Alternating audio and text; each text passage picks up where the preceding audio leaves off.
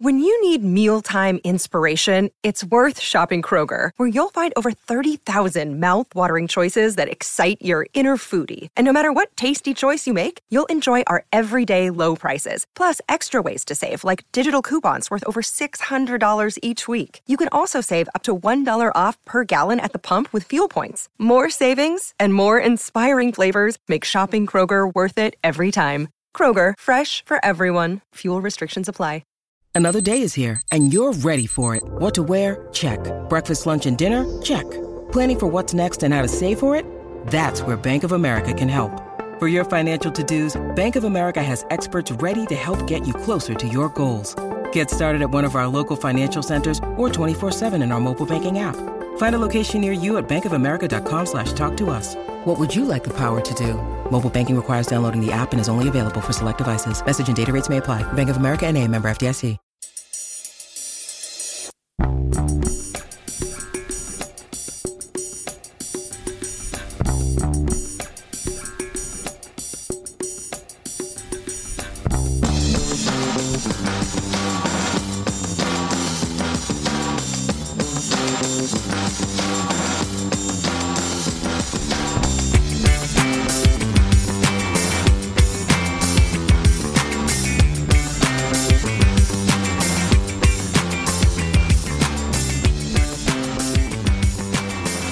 To a Celtic State of Mind. It's a Friday, and I'm delighted today to be joined by Patrick McGilp, Jim Orr, Lloyd Patrick, Jepson. We've got a full house. There's plenty of green getting worn today. I'm the odd one out. Um, Lloyd, you've enjoyed a wee holiday, uh, and as has Patrick. How are you guys doing now that you're back? Back to the grind? You are doing great. I'll, I'll, what about yourself, Jim? next week. and what about yourself, Jim? Looking forward to meeting Roy Aitken tonight. Roy Aitken, pure fanboy, fan old man, fan, just brilliant. Looking forward to that. Aye. It'll be brilliant. It will be brilliant. One month on from the Gordon Strachan gig, and these guys are still in holiday mode, uh, clearly. But we will be meeting Roy Aitken tonight. There are a handful of tickets, and the link is underneath the video. Do you want to come along? Apparently, it's payday today. If you want to come along and see the bear, then come along to Barras Art and Design. Really looking forward to that. Loads to discuss. We're going to kick off with a subject that I know is going to divide opinion, um, and it's all about ticket allocations, gentlemen. I'm going to start with yourself, Jim. Um, we're, in, we're involved in a situation with our city rivals, but there's other clubs. We'll come to them in a second in relation to ticket allocations for Ibrox, which has had a knock on effect at Celtic Park. What's your take on it, Jim? I don't attend away games. Uh, I did in the early 80s when Roy Aitken played. Roy Aitken's on tonight, apparently. Uh, but I haven't, I mean, I've been at a handful of away games in the last few seasons. So I think the guys you want to talk to, the guys who go to the games. Uh, and the world is based around Celtic and getting along to see Celtic on a Saturday after, whenever we play these days, Saturday or Sunday. And uh, to deny them the chance to, to do that's unfortunate. Uh, however, I think if the Hearts and the Aberdeens, if they, if they, if they sell their stadia out, fair enough. But if they don't, I think that's not too clever. It doesn't make Scottish football particularly clever. And Scottish football football's pretty poor at the best of times. As Hibs losing last night to a team for Andorra. So mm. I think we need to do all we can to try and uh, boost the Scottish game. Uh, if they can sell the total allocation, fair enough. If there's going to be huge amounts of empty seats, massive own goal. Yeah, th- this is the concern, Patrick. I'm going to come to you. I know that you do attend a lot of away games and have done for a number of seasons. Um, when obviously the, the Scottish game is considered as a spectacle, if we, we step away from a moment from the Celtic bubble, look at the Scottish game, as Jim says, you know, we really are up against it. There have been over the years regular results like last night. Celtic have had a couple, by the way. Jim will remember Neuchâtel Xamax a few years back, um, but there's been a few since then. Uh, Bratislava under Gordon Strachan, Lincoln Red Imps under Brendan Rodgers. There's been a few shockers in Europe. Um, and it's embarrassing, absolutely. By the way, today's show's not about doom and gloom. There's loads of positivity. Uh, but in terms of the Scottish game, Patrick, it's hard enough to sell this product. And do you think that the ticket allocations for away fans is going to affect it adversely? Or like Jim, you know what? If clubs like Hearts are saying that they're selling out record season ticket sales, waiting lists, and all this kind of stuff, who needs Celtic? Who needs Rangers? All that. Where, where are you sitting on this one? Yeah, I mean, I, have got no problem if they're slashing um, away allocations, if they're selling tickets to their own fans. You know, Hearts certainly uh, aren't uh, guilty of locking us out for the sake of locking us out. They can large, by and large, sell their stadium. Um, you know, they let. Uh, you know, it's, it's actually quite a sensible approach they're taking. They, they let extra Hibs fans in because they know it's a derby. They know it builds the atmosphere. Mm. It's it's a good selling point for the game. But for all the other teams, you know, they're going to give those tickets to Hearts fans, and rightly so.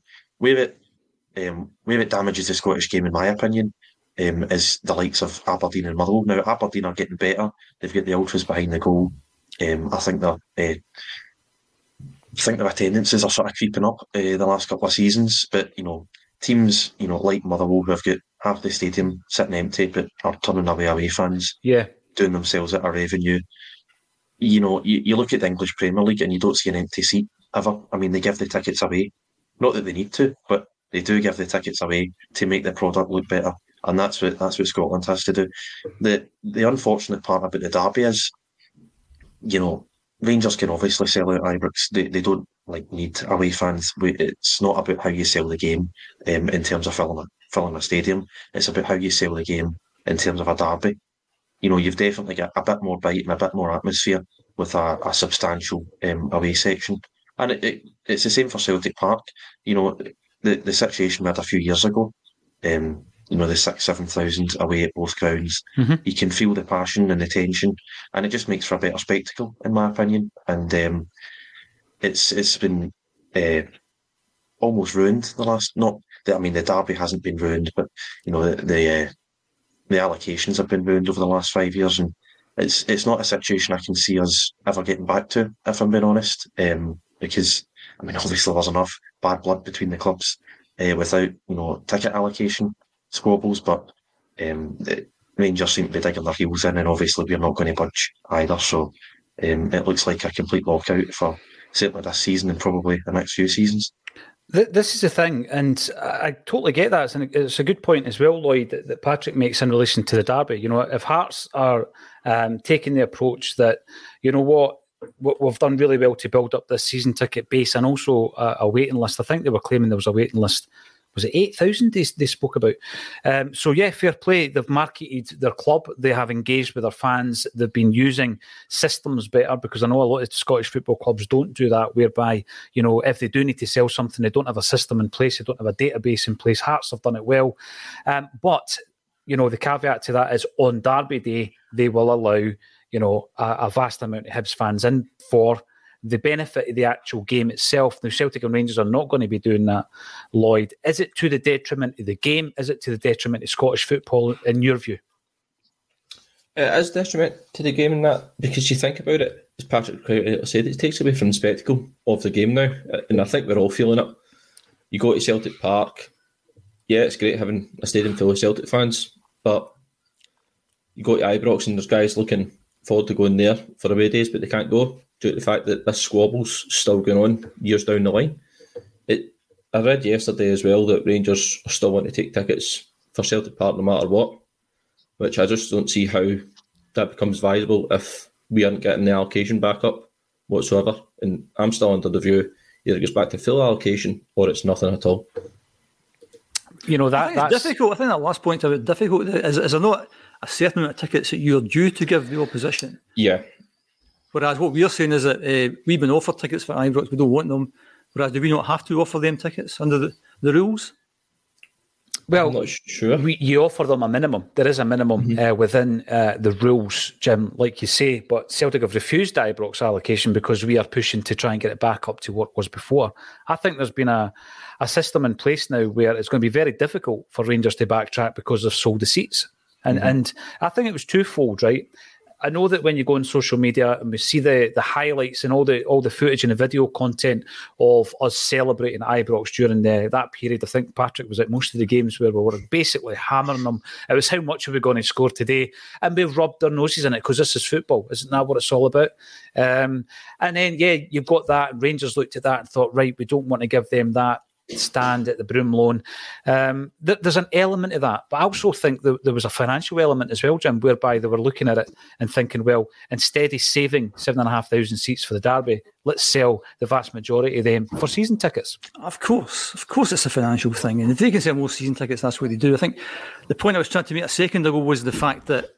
Uh, us not taking tickets for Ibrox doesn't stop them having tickets for Celtic Park because we may mm-hmm. be duty bound to give them tickets because if that's the rules. The fact that we choose not to take them, that's a different thing. And I've said before, I feel sorry for fans like Patrick, who obviously go to the game. I'm just trying to think that when was the last time I was at a, an old firm game, because it was an old firm game then, and it's possibly the three each game, a big Pierre scored and Andy Thom scored. Oh, yeah. That's how long ago I've been there. Because eh, unless you're in a supporters club, you usually can't get sniffer tickets for Ibrox. So from a, from a this side of the fence who doesn't go to Ibrox that much, the atmosphere we had at the 3 0 game last season, which everyone talks about, was phenomenal.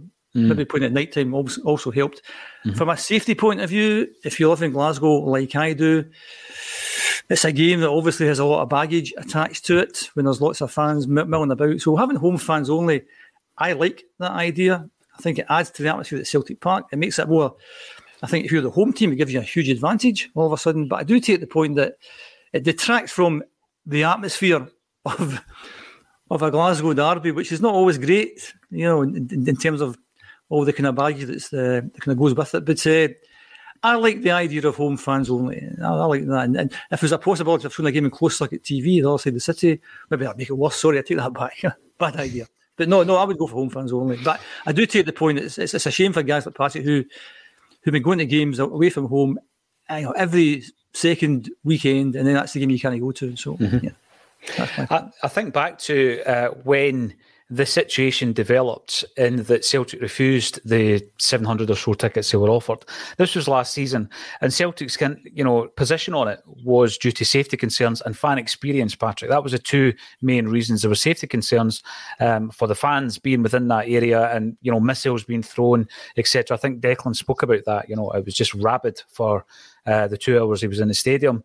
So that was an issue. They wanted it uh, increased, and because it was refused, Celtic then said we don't want it because we don't think our fans are safe. But as Jim says, Rangers don't have to refuse the 700, and um, you know that's exactly what it looks like uh, will happen next season. If Brendan Rodgers and his team were given the option to have an Ibrox full of Rangers fans or a section of Celtic fans at the stadium, do you think they would still want some kind of voice in the stands? Even if it was 700. You, have got to imagine they would do. Um, you know, some fans are better than no fans at all. Um, but, it, it, you know, as you say at the same time, you know, it's it, obviously it's not just Celtic. You know, uh, several fans, um, you know, in tense games and sort of high energy games, you know, will be victims of missiles in that uh, in that corner at Ibrox. And obviously, Celtic fans, Declan has spoken about it. Um, obviously, it's a derby. It's more uh, high energy, intense. Um, you get a lot of guys hit by coins, hit by bottles, mm. uh, sort of different sorts of missiles, and it, it does become a safety issue. Um, so I think you know, obviously, taking it a Brendan Rodgers and Celtic and Cal McGregor's um, taking out their hands, but um, I, I, imagine they would want uh, some some contingent there. Um, you know, I believe uh, it's like seven, eight hundred there for the 2 1 game last April when Carter Vickers scored the winner. Uh, and I think Cal McGregor came out then and said that they, they wanted fans in the mm. ground. So, mm-hmm. um, you know, and that, that's that's probably what comes into Rangers' minds if they are indeed going to accept 750 for Celtic Park in December. Um, you know, it's good. It's good to have, even if it's a small number, a, a core support there that will try and make their voices heard and try and back the team. Yeah, I wonder if um, you know Celtic were to refuse that, what the punishment would be as well. Lloyd, um, it's going to be interesting as always going into these games. Paddy Lavery comes in on the comments. Uh, afternoon, all lovely sunny day in the Doyne. Uh, great. I hope it is. Uh, the sun is shining wherever you are, and I'm really looking forward to meeting up with people like Jim Orr tonight as we speak to Roy Aitken. A wee bit more of that later on. I also want to speak to Jim about one of his specialist subjects. If you were on Mastermind, Jim, would it be about Brattbakk? Would it be about Bertie? Who would it be about? Well, since Bertie's in my phone list, eh, since Harold's in my phone list, I think it would have to be Harold at, the moment. Uh, uh, nah, uh, yeah, Harold because of that season. I think, yeah, because it's all wrapped up in that season. Yeah, so Harold. And and the, and the fact that you're calling him by his first name obviously shows that you're one of his buddies. Did you know though, Jim, that when he was banging in the goals for Rosenborg, I, honestly, I mean, this guy was so prolific, one of the most prolific strikers in European football at the time. When you look back on it, did you know though, Jim, that he was also moonlighting as the club accountant? At the same time. Actually, I did know that. Aye. What aye. a bright, bright boy he was. We'll You've love done your research. We'll love You've Harold. done your research. We'll come back to that because he's been chatting about uh, a few aspects of um, his former club Celtic. Of course, he's well remembered for that season. Jim, where he scored the goal that kind of clinched it against St Johnstone. He had a, tif- a difficult time at Celtic, did Harold Brattbakk. But Indeed. when you look at his, his record leading up to us signing him, as I say, we had to fight off teams like Newcastle, um, Anderlecht, and uh, Benfica. Uh, who were all interested in signing Harold Brattbakk. He came to Scotland Yeah. because he liked Glasgow. He came over to Glasgow. He liked Glasgow. He had a good friendship and relationship with David Hay, who started the ball rolling. By the time he signed for Celtic, he had been sacked, but he was still phoning him um, for advice and guidance leading up to signing for Celtic. How do we view him now, Jim? In the aftermath, how do we view him? Because he, he was a frustrating player during that period, wasn't he? Hero. He's a hero. Harold's a hero. I mean, I think uh, I said at the time uh, I couldn't understand why we actually signed him because I'd thought we needed a big physical player alongside Henrik uh, because of the type of type of season that was always going to be, and and Harold was all about pace. It was all about you know. And playing against defences that, that, that, that, that, you know that just want to defend all the time and, and don't push up, that made it difficult for Harold. But he did well in the Champions League because we're playing against teams who attacked his team and therefore left loads of space. So he's one of these guys. If you give him time to think, he would tend to make a mess of things more often than not. But if you didn't give him time to think, he scored a lot of goals for us as well. And uh, and as I've said in the past, that I've met him before, and I don't think he gets how big the goal is. Really, don't think he gets how big the goal is because if we'd have missed that and we ended up not winning that game, then uh, he'd have known all about it for the past few years. But uh, yeah, you have to view Harold in the most positive light. Uh, it wasn't the greatest striker we had. He probably missed more than he scored, but uh, when it mattered, he scored the goal that mattered. And he had tiny feet, size five, size five feet. Um, he's now a pilot.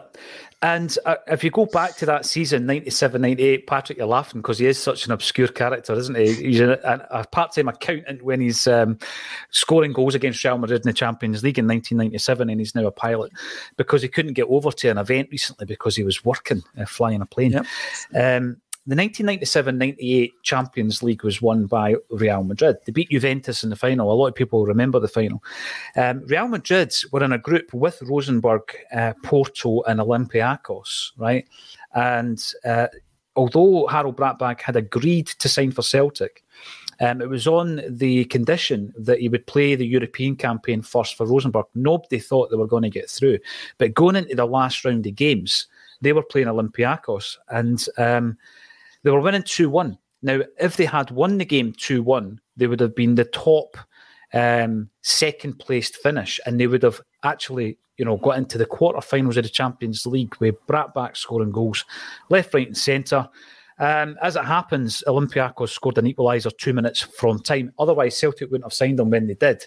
Um, but you just cast your mind back. Real Madrid, Brattbakk scoring against the likes of Real Madrid, um, Porto, Olympiacos. The guy was a goal scoring machine, and we signed him, and it dried up a wee bit. It, it's got to be said, it did dry up a wee bit, but he'd scored the all important goal. Why is he in the news just now? He's been talking about our new signing, Yang, and he's basically told him, Patrick, do your talking on the pitch.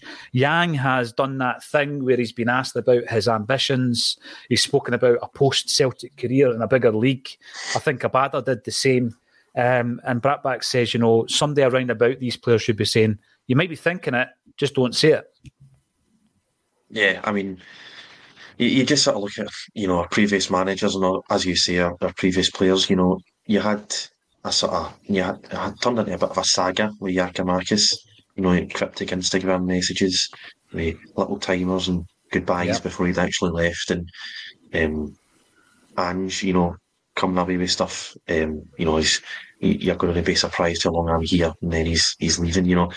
I, I suppose it's better to be honest to for these players to. I mean, if you're going to say something, come out and say, yeah, I would like to play at a higher level. And you know, as a professional with no links to Celtic at all, coming from the other side of the world, naturally these players will want to try and get to the highest level of the game. Um, that doesn't mean they need to say it, especially just before Celtic sign them and just after Celtic sign them.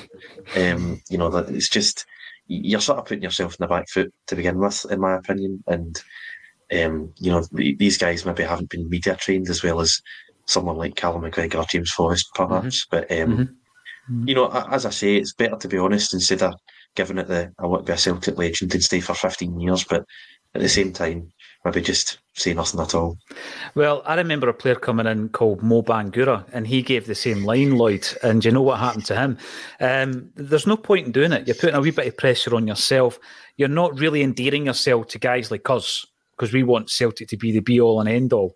Um, and if he's here and if he's signed a five year deal, great. Just do the business, do what we've signed you to do, and the results will follow. You will be rewarded for that either at this club or in, or indeed, you know, you, you, you might move on. But don't treat Celtic, don't say Celtic's a stepping stone.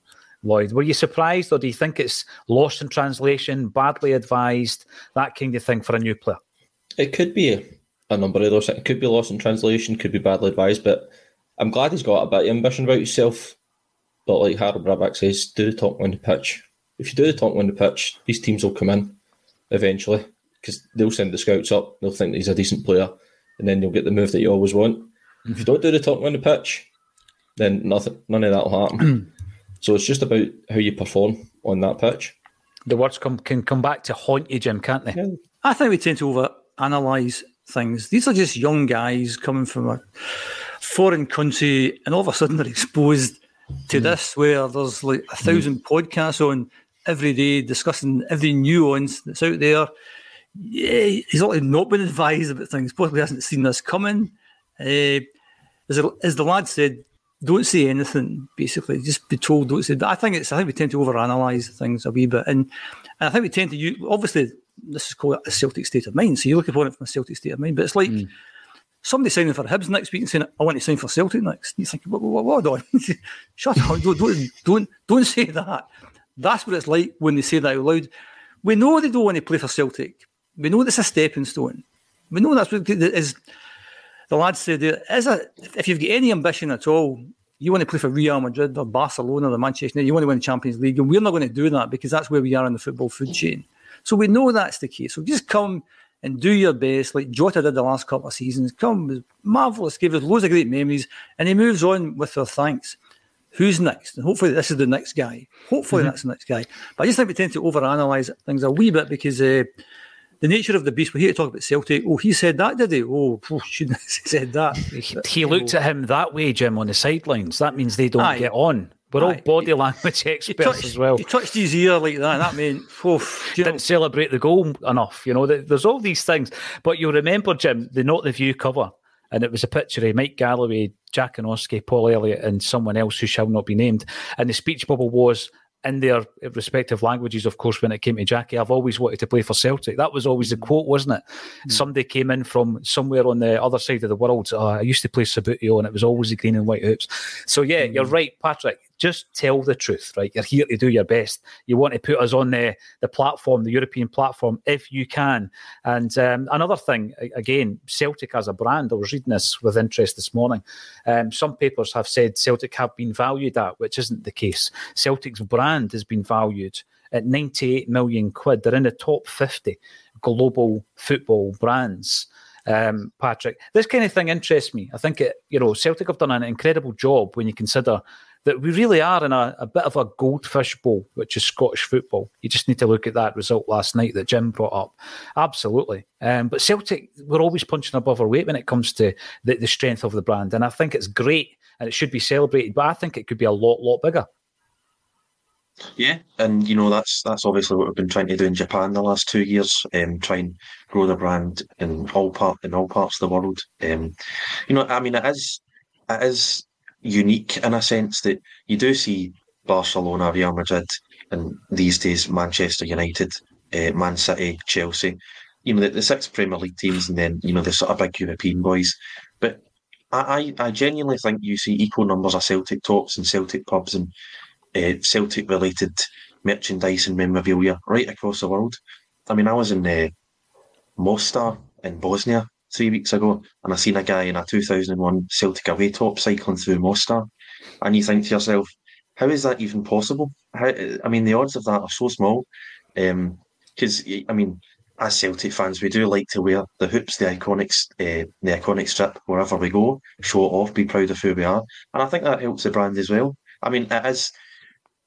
You know, we're in the top fifty for brands, but I think you know, I'm sure people have said this throughout the years. It is one of the most iconic strips, badges, clubs in the world, and it's hard to actually say where it comes from and, and how we've managed to get to this place. But it's it's definitely a, a massive help to us commercially.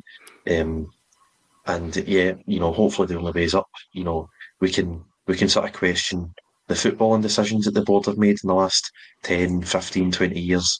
But um, you know, commercially, we really have punched above our weight, and um, you know, hoping if we're going into these Asian markets and signing these Asian players and sort of growing our brand over in that part of the world, and um, we can just sort of keep getting bigger and bigger, and it can help us financially. It, it, definitely can. I, I, love sometimes, Lloyd, when you're watching like a movie or something, and um, there's a Celtic fan obviously in the production team because there's a Celtic reference or a jersey or something on the wall. We've seen it in The Simpsons. Um, I remember watching Sneaky Pete, and they're in an Irish bar, and there's a Celtics flag behind the bar and all this, and you just know someone with links to Ireland, Scotland, Celtic are working in that team, and they're putting in the wee Easter eggs for us all to enjoy. But it is a very strong brand, and uh, a big part of that is Patrick alluded to was taking it elsewhere. And Brendan Rodgers actually spoke about the Japanese trip as being a, a, brand exercise. It was a brand trip, but it became more than that, didn't it? When Brendan came in, because it, it, it became more for him an assessment of the squad that he had at his disposal. Yeah, that's the kind of way I, I look at the Japan trip. It was a bit of brand Celtic and also Brendan getting to look at his whole squad and analyse who he wants to keep, who he wants to go, who's good enough, who's not good enough. But in relation to the branding, I think obviously years ago when Nakamura and Mizuno was at Celtic, we did tap into that Asian market a little bit. But the minute they left, we just kind of shut it off. Whereas yeah. we could have kept doing that for a number of years and utilise that market. But obviously, with the likes of Kyogo, Maeda, and such coming in, you've seen that the media stalls and the merchandise stalls, sorry, that a lot of fans did buy a lot of merchandise over in Japan, and they were always looking full from the pictures anyway. It looked that way, so it does look as if the branding over in the Asian market has started to take off a little bit. With regard regarding Brendan coming in as well, this squad's. I was actually looking at the whole the squad as a whole yesterday, and was still thinking to myself, that squad's still good enough to do another treble. Yeah, it, it really is. If the window had to shut tomorrow, I'd still be quite happy with the squad that we've got. Well, this was a concern that Jim uh, spoke mm. about the other week, uh, talking about being weaker. You know, that was uh, the headline that we did see. Um, and, and I think when people look at it, you're looking at Jota, and, and he's a massive mm. loss, Jim. He's a he's a massive loss when mm. you see that, you know, the, the assists and the goals that he scored. Yeah, we have brought in two right wingers. Yes, we might see um, a resurgent Abada. I've said that he's maybe going to come out of Jota's shadow a wee bit. Um, but are you of the same view as Lloyd? Are you still thinking we still need more bodies in the building? Because it is a bloated squad as well, Lloyd. 30 odd players all in. Before answering the question, I want to get back and make a confession. There's a book called The Celtic Jersey, which I've not read the whole thing. I've just jumped in at bits and pieces. But the reason that, uh, that Celtic do so well is the jersey. It's the iconic green and white hoops. So my question to Paul, who knows the answer, is who actually came up with the idea? Because that's that's the genius that's led to where we are just now, I think. Right. Th- this is one of the big things when I went. And what page is it on so I can go and. it is in there, but this is the one big thing because you think to yourself that someone must have had an incredible, you know, brand awareness, or they must have been great at marketing uh, and in the commercial field and all that. But what you've got to remember is when Celtic introduced the hoops, it wasn't really about brand, was it? Because we never sold jerseys. It wasn't about probably even outside of you know Scot- Scotland, you know, to a certain point. Jim and I have talked about how you know winning the European Cup in 1967 took us to a completely new audience. Up to that point, we were you know domestic team. That's what we were. And well, the Hibs. green and white hoops, yeah, exactly. And, and obviously Hibs, um, it was going to lead me on to that. Hibs had used the hoops, but when a football club were going to be um, picking a new strip, for example, it wasn't as if anybody had any kit manufacturers' deals. There was no uh, deal coming in from Umbro or or any of these companies at that time. That started much much later.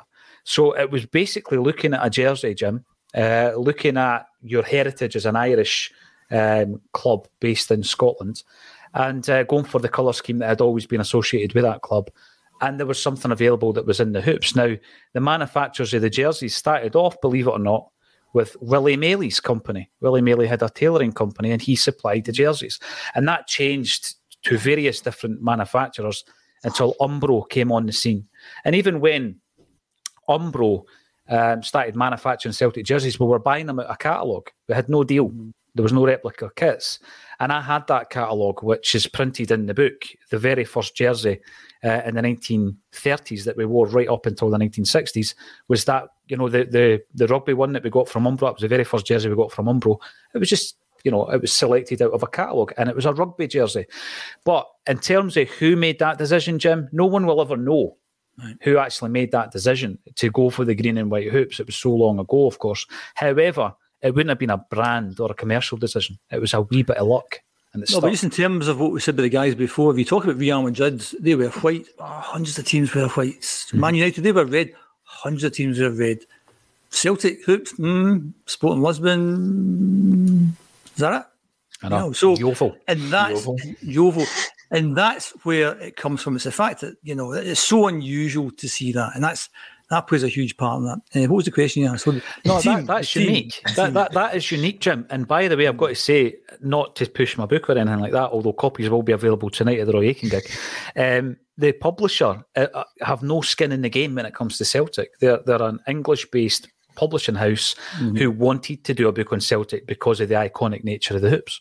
So you're right, you're spot on. But yeah, well, we're talking yeah. about the strength of the squad, Jimmy. Do you still have? I know that we've we've added some players this week. Do you still have concerns at the strength? Uh, we've got a big squad, and I think any players that are coming in should go straight into the team. And I don't know enough about the guys that we've signed to make a judgment on whether they're good enough to come right into the team. And I think, as Ange said before, don't get too attached to players. So, I mean, if you look at, I mean, we've seen a few midfield players. Uh, Holm, is that how you say that? Holm, yeah. Holm, home. Mm-hmm. Kwon, he's Kwon's how you say that? Yeah. Iwata, he's not permanent. So are those three guys going to displace Calmack, Hatate, and O'Riley?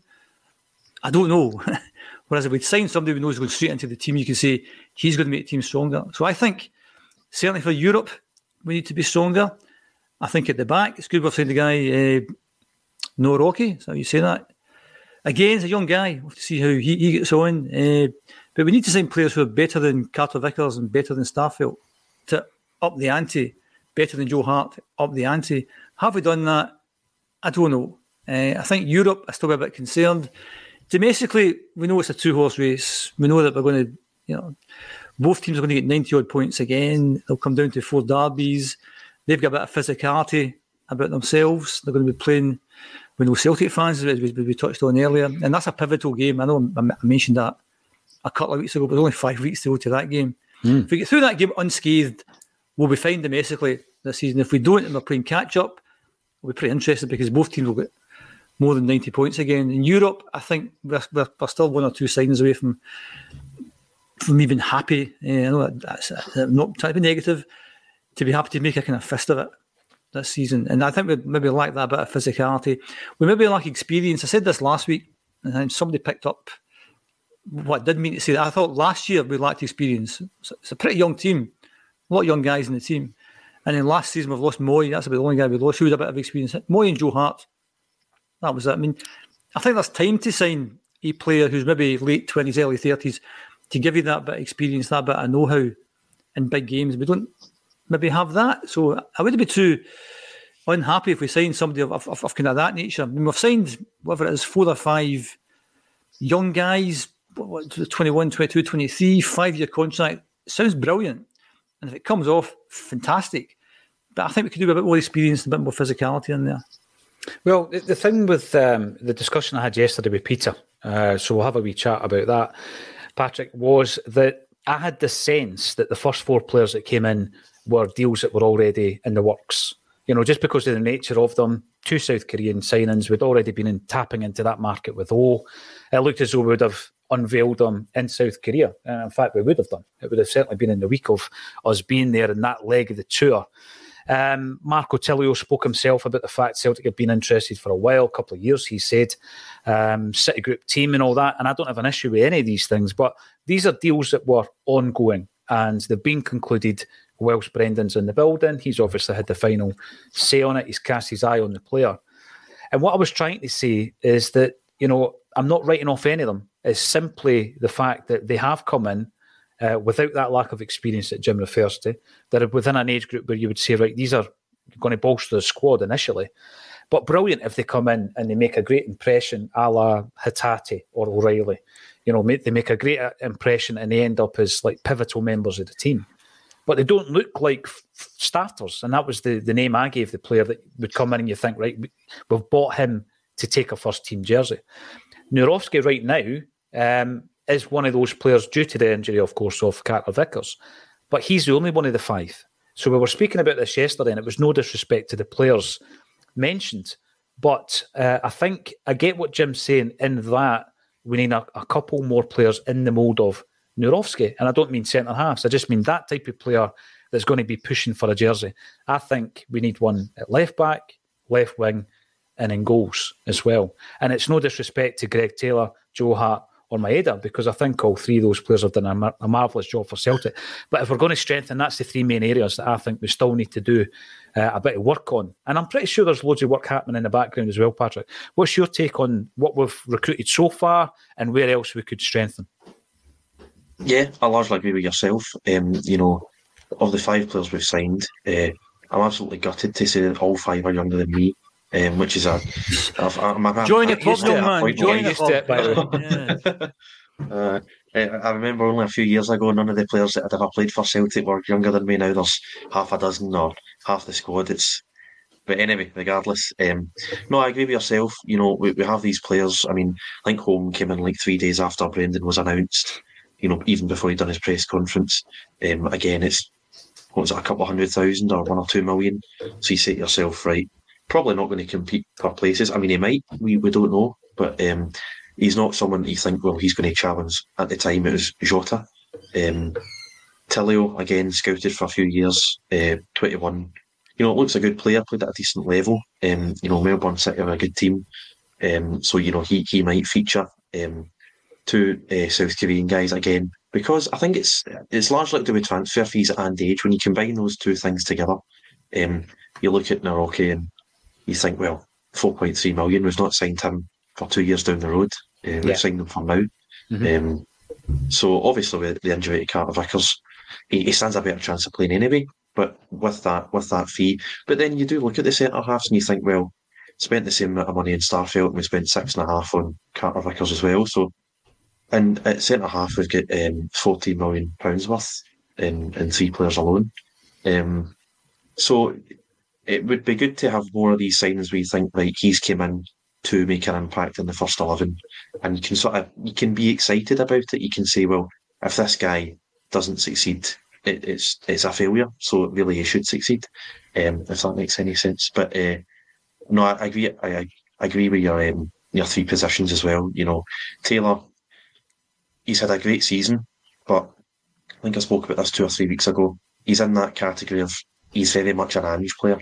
Ralston, very much an Ange player. Maeda, I thought he was going to be an Ange player, but you know he scores a hat trick in his first, you know, albeit a friendly game, friendly game under Brendan Rodgers. Um, so I sort of worry about how he's going to perform under a different manager. He's not the quickest left back in the world. Um, while we play with inverted fullbacks, so it's it's an area. Obviously, Tierney's been linked for a few weeks now. Mm. It's an area that you maybe need to strengthen. I think left wing and um, goalkeeper, I think, are the two standout ones, though. I mean, um, you know, we've we've not we've maybe not gotten weaker, but you know, Joe Hart is a year older. Um, we've been talking about getting an upgrade for twelve months now. So if we don't sign him, sign an upgrade this window, it, you know, you're talking two years without getting an upgrade. Um, left wing, obviously, Jota's left. You know, arguably one of our best players, got a lot of money from. So, um, I think you need to you need to find someone equally as capable um, to to fill that role. And you know, you look at the squad. We've lost a guy like Jota, and if you look at the European uh, run last year, I think we'd all say that we're disappointed not to have European football after Christmas. Mhm. So we're not going to take another step forward in Europe by not improving the squad. So I think you need to you need to constantly look at signing, you know, another two, three first team players, in my opinion. Well, this is the thing with Jota because, as well as the fact that he had that incredible impact, he did it on you know two flanks. You could swap flanks almost as effectively. We'll all have an opinion on which side was his strongest, but in losing him there, I've I've been talking up Lloyd uh, Abada. You know, it's time for Abada to shine now, and and uh, he for me is is definitely the first choice. I know we've signed another couple of right wingers, but I just feel that we're weaker on the left hand side now. Maeda is definitely your first choice at the moment, but beyond him, I think you're struggling to get someone of that kind of same stature. If we were going into the game against Rangers five weeks down the line, or a, a game in the Champions League, and Maeda um, pulls up and and he's not playing, would you be comfortable that we're going to get that level of intensity from left hand side, that level of cover? For Greg Taylor behind him, that's the area for me that I still think's a wee bit suspect, and we need to strengthen. Um, and a lot of people are coming in with the comments. What's your take on it, Lloyd? Yeah, we kind of mentioned that last week about the left hand side, how we kind of think it's went a little bit weaker. And obviously, the right hand side's kind of bolstered a bit with what we've seen for Abada in pre season so far. Plus, obviously, you've got Johnston still to come back as well. So, the left hand side, I would be looking at a left winger and a backup left back, maybe. But see, another point that Peter made yesterday, right, is that we're, we're all about you know building something and, and bringing a player in, and if they're young with the potential, we know that you know there is a platform here to move them on and, and make a lot of money off them. But what we did really effectively is we brought in. Uh, Four actually, four loan signings in Iwata, Maeda, Carter Vickers, and Jota, who became permanent players for us and very important players. I think Iwata not so, so much so far, but you know maybe this season he will come into it a wee bit more. Um, would you be happy, Lloyd? Because I know that we kind of we don't like the loan, you know, the loan system, but the way we've been using it with the option to buy, it has been working a lot better for us in recent times. Yeah, I think it would need to have either an obligation or an option to buy on the end of it if it was going to be a loan. The thing with that as well, Paul, you kind of look at Premier League squads, they'll wait till they announce the 25 man squad and you might get a, a couple of gems on the periphery of their squads that might not even into that. So you might be looking at that market as well. Just, you don't really know where these kind of options are going to come from because you don't want to keep also looking at the Asian market because obviously this year we've got the Asia Cup coming in January, February time, which I mm-hmm. think we will lose a lot of players for as well. That, well, this is the thing. There's so many working parts to this. There's so many considerations. Not uh, even mentioning we the are home, weaker. the think we are homegrown weak- rule. Yeah, I think I think we are weaker. I mean, if if, if you pick your best team from last season, Jota's in your best team, and Mm-hmm. you could make an argument for Moy being in, in your best team, Moy or Matt Riley. Don't know. Right. So you take them out, and who have you brought in in place of them to make them? That's not as strong as last season. And their main rivals have, have bought a new goalkeeper who looks half decent. If they, and if they sign some strikers, they must be stronger. You know, and that's that's a concern I have. That, as I said earlier, new signings right in the team make it stronger because Europe's a level up from that as well. So we do really need, I think, another two or three oven ready straight into the team to bring us up a level or two, just just in case. You know. Yeah, I, I, I don't disagree with that. What I would throw into the mix as well, though, is um, as well as a player like Patrick mentioned, like Joe Hart, who's that year older, and that might mean that he's on the downward trajectory. I think we do have players who are on that upward uh, trajectory, such as Hatate, hopefully Abada, from what we've seen in the pre-season.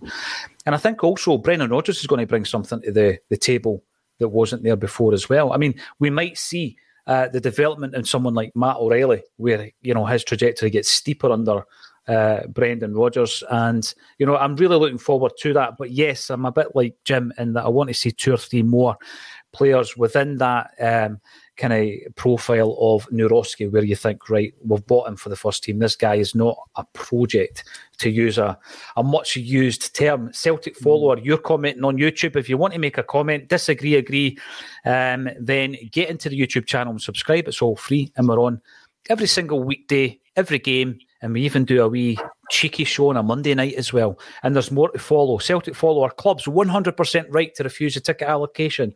And until the powers to be within Ibrox can guarantee safety, they have no moral ground um, to expect an allocation from Celtic either, either. Yeah, that is the issue. It was the issue of safety. And this is the thing as well, Jungle Lion brings in. Um, Scottish football really, you know, the broadcasting deal, if you were to remove Celtic and Rangers, you look at the broadcasting deal, what would that look like, right? I think eventually Sky will say it's damaging its product and will insist on bigger away supporters. I'd be very concerned about that. Mm. Sky telling us what to do. Do one. Yes, this, we're not we're, we're not here to please Sky.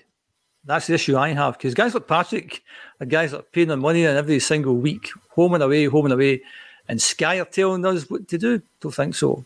I think we have to solve this by ourselves, and I think safety is the biggest thing. And just to take the point that the first guy made there didn't catch his name is, is, is the fact that it may not be up to us to refuse them tickets. If the rule is you have to give something, mm. we have to give something. It's the fact that we've said no thanks. And my concern would be that you know, we've got we've got fans who are no angels either. You know, and all it will take is they take their allocation and they get pelted by missiles. And who are the bad guys? We're the bad guys. You know, so hey ho. Listen, though, Jim, we had a good discussion about this in relation to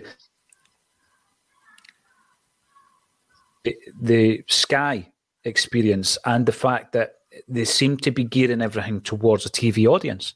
You spoke about it even with the VAR, for example. Everything was geared towards the TV audience. You you could be at a game and you can't even see the scoreboard if you if you know what can't I'm see the so, scoreboard. Absolutely. Yeah, yeah. Because yeah. Uh, yeah. Sorry, Paul. You go.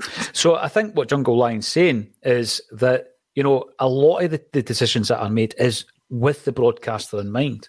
And you know, do they get involved? Do they come in and say sort this out? Well, Paul McLean reckons that it's ruining a great spectacle. Um, but obviously, the politics of Scottish football, I'm, pretty sure that we're we've got two clubs who aren't even considering that. Um, Frank Brennan, indeed, just ruining a great spectacle. In fact, the only great spectacle in the woeful and mediocre world of Scottish football. Should I read on, Frank? Because we get pelters if we bring up too much negativity, and Sky will get fed up with it all pretty soon and put their money elsewhere. Well, I don't know. I don't know what their um, influence is really on such uh, manners, I, I, matters. I think that the authorities need to get involved, and they should have got involved before now. Alan Robertson reckons we need a goalkeeper, left back, left winger, and a striker. I'd mentioned the striker. What has Maeda done to change your mind on that, Patrick? Because I did think that running with two was a bit short. We needed a third, and then Maeda shows us that he can slot in there as well. Yeah, um, it's it's a difficult balancing act to strike, I suppose, when you're um, when you're only playing with one striker. Um, you know, it's it's easy enough to say, well, two bodies really should cover one position. Um, you know, that's sort of two goalkeepers, four centre halves, two left backs. But you can find yourself in a situation, and we did, you know, unfortunately in the Champions League last season in the group stages, we found ourselves in a position where we were playing Maeda up front, and Giakoumakis and Kyogo were injured. Um, and you know, it's it's one of these, as I say, difficult balancing act because, you know, I think, you know, 95% of the games either O or Kyogo will be fit and ready to play, but in those 5% where maybe they're both injured, you know, a Abada played striker uh, up at St Johnstone 18 months ago. Maeda can obviously play there. Um, and you have reservations because really you don't want Maeda at striker up against Real Madrid, but obviously you can't pick and choose when players get injured. Um, so I think I think you'd have to get some sort of uh, young player you know, I mean that, that someone's going to have to come in at third choice, um, and it's it's hard to sell that to an individual. So mm. you maybe have to promote from within, um, or just sort of just sort of ride with it and just go with the two. You know, it's it's it's really quite difficult to, to sign a player knowing that they're barely going to get any game time, and if they can't play another position. So I, I'm more inclined to sign other players first, as you say, a left wing and a goalkeeper personally, and then even a left back after that, a midfielder. Um, I'm I'm quite content with two strikers for one position personally, because um, I don't think it will have um, too much of an effect. I, can, I think it would be incredibly unlucky for both Owen and Kyogo to be injured at the same time for any length of time. Um, so not a priority for me, but um, I can understand, you know, wanting to have cover um, through the entire season. Mm-hmm.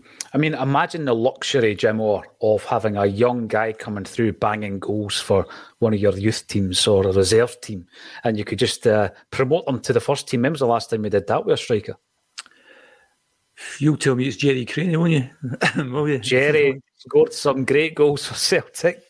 very kind of a undervalued.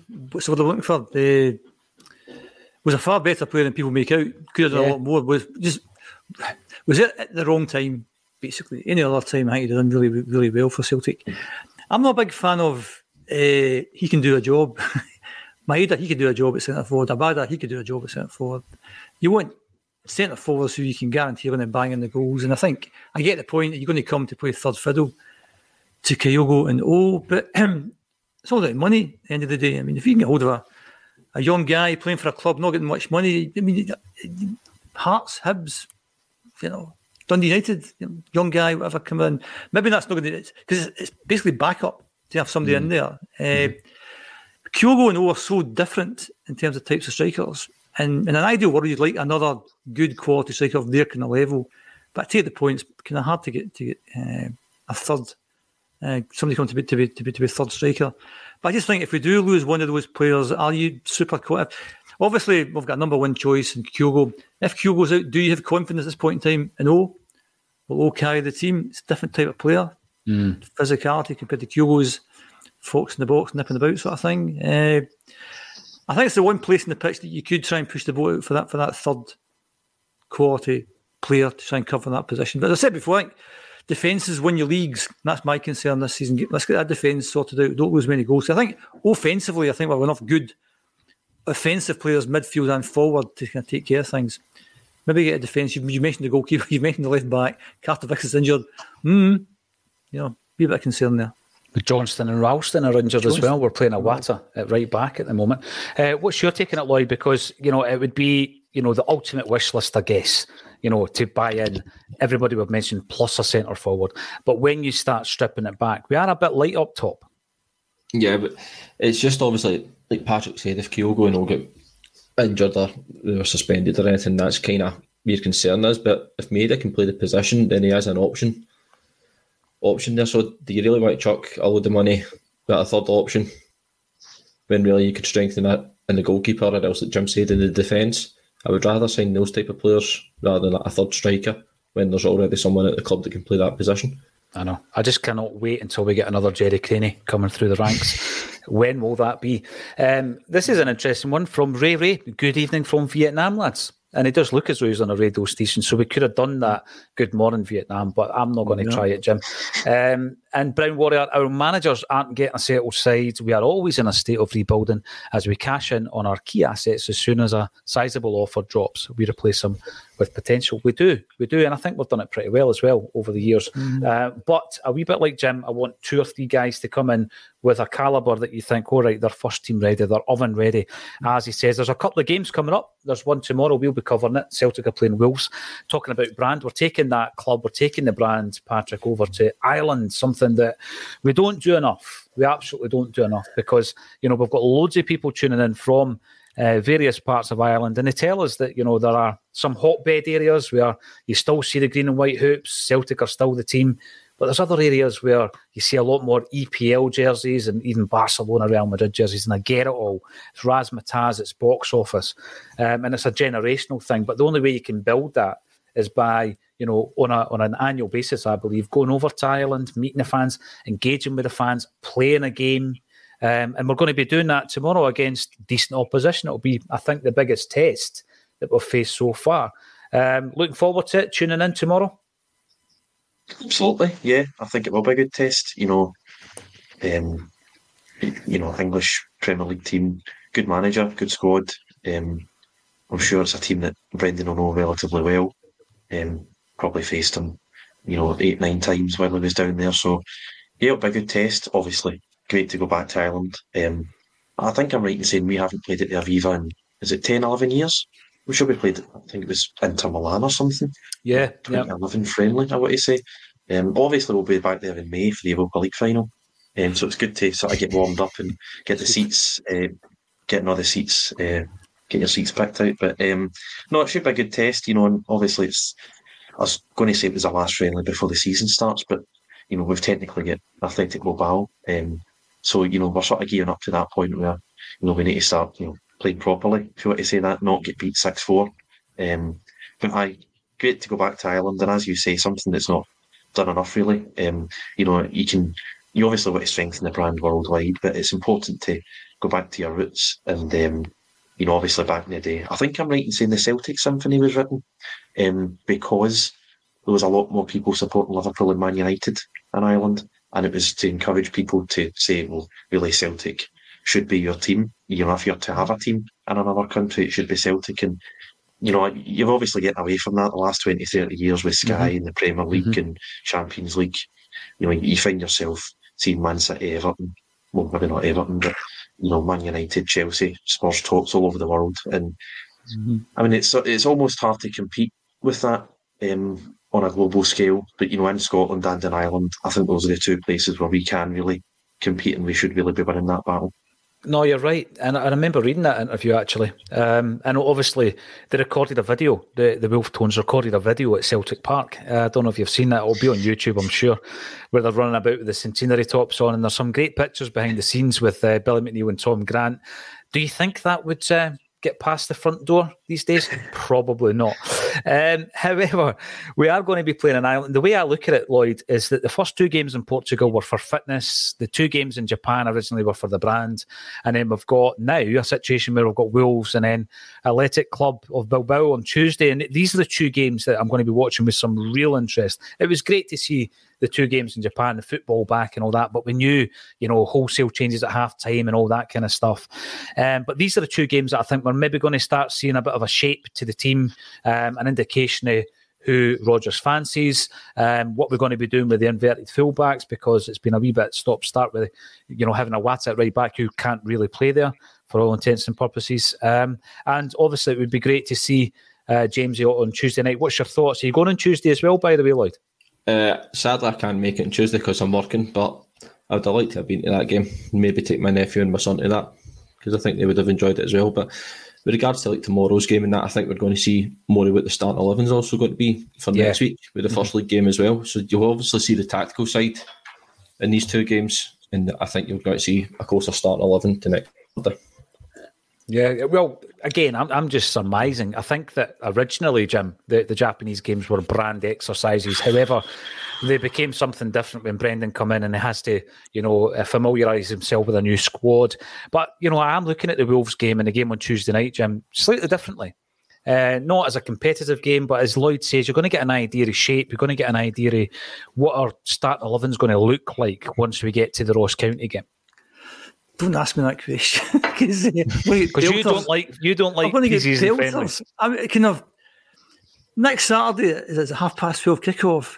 We're going to go jump on this emotional roller coaster for like ten months, mm. and it'll be twenty four seven, and we'll be analysing everything to death. So see when it gets to the close season, just chill, just just do nothing, just do nothing. See how we're getting on, but just so I'm not planning to watch the game tomorrow. I'm not going to the game on Tuesday night, and I'll get pelters for that as well. But, uh, but uh, I just, yeah, it's getting minutes in the legs. It's trying formations. Uh, don't get injured, please, and don't get it doing, please. Don't get it doing because uh, I was on two weeks ago. I was saying what, what I hoped for with the Japanese tour that the Japanese Celtic fans would get a chance to see yeah the famous Glasgow Celtic. They've never seen the famous Glasgow Celtic. And it's a bit like the back in the seventies was a basketball team called the Harlem Globetrotters who around the world. Do they still exist? I possibly do in some sort of yeah. shape or format. And the Japanese fans must have been thinking the Glasgow Celtic are coming here and we can go and watch the Glasgow Celtic and it'll be brilliant. And you're thinking of some fan going to the game and telling his old man, I wait to watch the Glasgow Celtic today. We're going to be, you know, piling on the agony, putting on the style. And he comes back, how do you? And we get pumped 6 4. You're thinking, you know, what was the point of that? So, I mean, it doesn't affect the season no effect on that at all, but it certainly damaged the brand a bit in terms of you know losing losing six goals. Because, uh, anyways, I just hope the minutes and legs the next two games. Uh, don't get doing. Don't get injured, please. Don't get injured in the next two games. And they were all set to go at half past twelve next uh, Saturday when when it really matters, when it really, really matters. That's that's that's that's my view. Well, the pre-season, Jim, it's all about football jerseys, and we can agree and disagree on names, signings, speculation, gossip, and pre-season friendlies. That's what it's all about, and that's what it's been on ACSOM. But you know, it's a good point you make, Jim, regarding the brand. It'll be interesting, I think, to speak to Liam. You know, as the dust settles, to see what was the impact What was the impact of Celtic going over there and playing the two games? Because I know they weren't that well attended, and obviously the promoters getting the blame for that, and with also, regards to the, the pricing sorry, of it as well. So this is button. I totally agree with you. We should be going to Ireland every single summer because the Irish fans do a, a phenomenal job coming across here. So we should reciprocate that, acknowledge that, and be over there. Yeah, definitely. Yeah, well, without a doubt, Jim. Because I mean, I remember um, in a hotel. I, think the night before a game, once I was meeting somebody, and uh, the Irish fans were all staying in this hotel, and I got talking to them up at the bar, and it's the level of commitment. Of I know oh, that a lot of them do it, you know, during the night, you know, early morning. Some of them are coming out over the night before. It's incredible. Big shout out to every single one of you who tune in as well. Um, hats off to you. Brilliant. But I do think, like Jim says, Celtic as a club need to reciprocate that. And and by the way, you know, the argument previously was that the preseason was so short because of the qualifiers, so I get it. But now we don't really have that as an excuse. If the other excuse was, well, we're not going to get a challenge from an Irish club, no disrespect to Irish clubs, by the way, then do what we're doing tomorrow. Play someone like Wolves, play someone like Inter Milan, you know, Liverpool, organise a game over there. Um, but definitely go to, to see the fans and engage with the fans as well. Maybe put on some other events in and around the game. Maybe a, a it like Bertie or something like that, Jim. You could go over and get involved in that as I'm well. There. You done I'm Ireland there. yet? You done Ireland yet? Ireland a few weeks ago, aye. Ireland, Vegas. Donegal, did Donegal, aye. Oh, aye, superb. Love it. I want to speak before we finish about Jamesy Forrest. I've been watching with interest on the socials, Patrick, as you do. And um, I think he's getting a mixed reaction to this the fact that he's getting testimonial after what 15 year service. This will be his 15th term as a Celtic player, so well decorated. I'd love to see him be more consistent in terms of his game time this season. He's had some injury worries over the last few seasons. He deserves a testimony. I'm not saying money. I'm not saying he deserves money. He's on a very good wage, I'm sure. And obviously, it's been announced that um, a couple of really, really good uh, beneficiaries are Kilbryde Hospital and Celtic FC Foundation on Tuesday night. Patrick. But if anyone at Celtic deserves a testimonial, it's Jamesy Forrest. Yeah, absolutely. Um, as you say, you know, you put the medals on the table, they speak for themselves. I think he's, I think he's only second. I think I'm right in saying he's only second, to Bobby Lennox. What you say, he's only two behind, um, which is just you know incredible. You know, to be ahead of guys like Billy McNeill, Scott Brown, you know, any any of the, any of either the Lisbon Lions or you know guys from the last six seven years who have won table after table, to be in amongst those names and ahead of those names. And, you know, it'll be interesting to see who finishes with more between him and Calmac because, you know, I think Forrest got two years left. Calmac's, now is it four or five years left Callum McGregor's got? So, you know, odds are probably in Callum's favour, but um, yeah, he definitely deserves a testimonial. As you say, 15th season. I think he's scored in every single one of those seasons 100 goals, 100 assists. Um, you, you know, those sort of three, four peak years under uh, Rodgers and Lennon, and you know he's, he's not featured as much recently, but when he has, he's he's contributed. And you know, I'll admit he's a player I get frustrated with. Have done in the past, probably will do again. But um, you know, I think he's one of these players that you might take for granted at the time, and you'll look back on more fondly. Mm-hmm. Um, because to do it, yeah, sort of week in week out for 15 years is an incredible standard to set. Um, and that's what you know all his managers have spoken about the standard that he sets having guys like that around the club. Um, it's it's really important, and um, I, I don't know if ticket sales were, were poor to begin with, but they're really selling out now because I think they've opened the, the upper tier. So brilliant. Um, should hopefully be a good night, and obviously for a good cause as well, and you know get to see a few new players as well. So uh, it should be brilliant. Yeah, first game back for Brendan Rodgers as well. I'm I'm really aware of the fact that Lloyd is nipping away to do a back shift, so we are going to wrap up there. That's your ACSOM bulletin for this Friday afternoon. Loads covered, loads more to talk about tomorrow. I'm sure after the game, uh, we'll be half an hour before kick off, half time, and also following the full time whistle. We will be here. ACSOM, as always. Thanks everybody for getting involved. Um, a few tickets before I came on still available for Roy Aitken. So if you want to come along, get involved, see the big man uh, on stage. Very rare that he does this, so I'm really looking forward to it. Uh, a hero from uh, the centenary season and previously as well. It's always an absolute pleasure. Thank you to uh, Lloyd, Patrick, and Jim for joining me on a Celtic State of Mind.